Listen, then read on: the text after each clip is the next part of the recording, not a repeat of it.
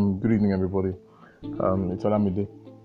Uh, I've been getting a lot of questions. People have been asking me questions about this season, what's going on, about the um, the coronavirus, etc.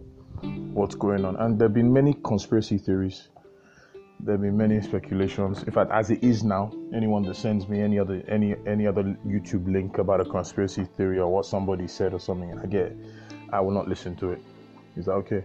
So what I want to do now is to give you um, a New Testament approach, an understanding of what we should be doing at this time. Um, there's a scripture in the Bible, the book of Acts. Christ had resurrected from the dead. In Acts chapter 1, verse 3, the Bible says, He presented Himself alive to them after his suffering by many proofs. I'm reading from the English Standard Version. Appearing to them during 40 days and speaking about the kingdom of God. We're asking questions about different governments and what's going on. Jesus was speaking about the kingdom of God. Let's continue. And while staying with them, he ordered them not to depart from Jerusalem, but to wait for the promise of the Father, which he said, You heard from me. For John baptized with water, but you'll be baptized with the Holy Spirit not many days from now. Verse 6. Please listen to this. So when they had come together, they asked him, Lord, will you at this time restore the kingdom to Israel? And he said to them, It is not for you to know times or seasons that the Father has fixed by his own authority, but you, you guys who will receive the power when the Holy Spirit has come upon you, and you will be my witnesses in Jerusalem, in all Judea and Samaria, and to the end of the earth. So that settled their question. What's going on? Is China and America they fighting? What's happening? Is it is it is it um the the Antichrist mark of the beast vaccination with with with the mark of the beast in it and all that? See, eh, as a believer, you need to understand from the scriptures the posture you are to take. Okay, and this is what Jesus is saying. You receive the power of the Holy Spirit and you will be his witnesses on earth. Then, okay, am I saying that what's happening in the world doesn't matter? We as Christians just ignore it. No, no, that's not what I'm saying. We're here specifically, right, at this time, in this generation, right, to advance the kingdom of God. Okay? Now, even if we are praying, as in 1 Timothy chapter 2, where it says, first of all, prayer intercession, thanksgiving be made for all people, for kings, all who are in position of authority, that we may lead a peaceful, peaceful, unquiet life in all godliness and honesty. Verse 3 of 1 Timothy chapter 2 said, Because this is good and it is pleasing in the sight of God our Savior.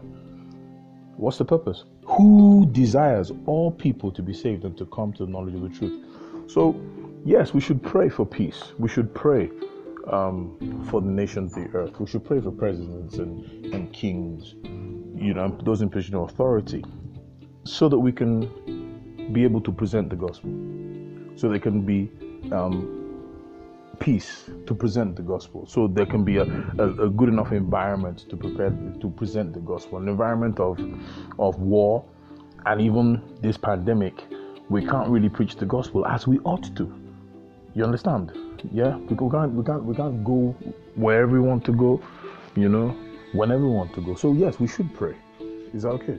So in answer to everything that's taking place, your posture as a child of God, right, is to work for the advancement of the kingdom of God.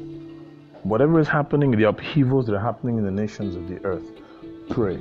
But the focus is to preach the gospel. Is that okay?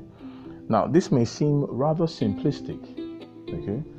But this is what Jesus is saying. For every question we're asking, right? What he's saying is that you are my witnesses. So the life we are to live in whatever situation is a life in allegiance to Jesus. And if we're not in awe and totally intoxicated and taken by that, then there could be something wrong. We are complaining, oh, see what's happening in the economy. So, no, no, no, no. Has Jesus changed? Has Jesus changed? He hasn't. He is still Lord and He is still faithful. Do you, do you all get what I'm saying? Hmm? So, what I may be saying may sound rather simplistic, but that's the Word of God. The Word of God is simple, It's not complex or complicated. When God is speaking, He's not speaking to confuse anybody. Okay? He's confusing. He's, he's not. If He's confusing anybody, it's the enemy. But we, we receive His word all simplicity and we act on it. So, at this time, everybody should be calm because Jesus is not ruffled. Or is He ruffled? No, He's not. Does Jesus have a plan? Yes, He does. What is it? That you will be His witnesses.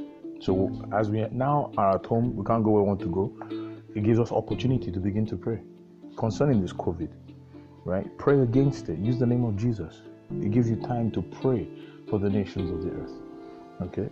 That will be able to bring the gospel, right? And see mass conversions. You understand what I'm saying, right? So, all us believers have just been put on holiday so we could spend more time in prayer and intercession for the nations of the earth. I really believe that something, with all our prayers together, um, something awesome um, is, is, is, is happening.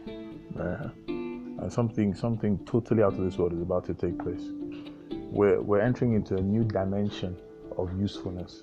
Is okay? We've all been stopped dead in our tracks to pray. So, this is just my encouragement for you. If you're afraid, use the name of Jesus. If you're afraid, speak to the brethren. If you can't get into the word yourself, and they'll calm you and make you understand the fact that Jesus is Lord. God bless you.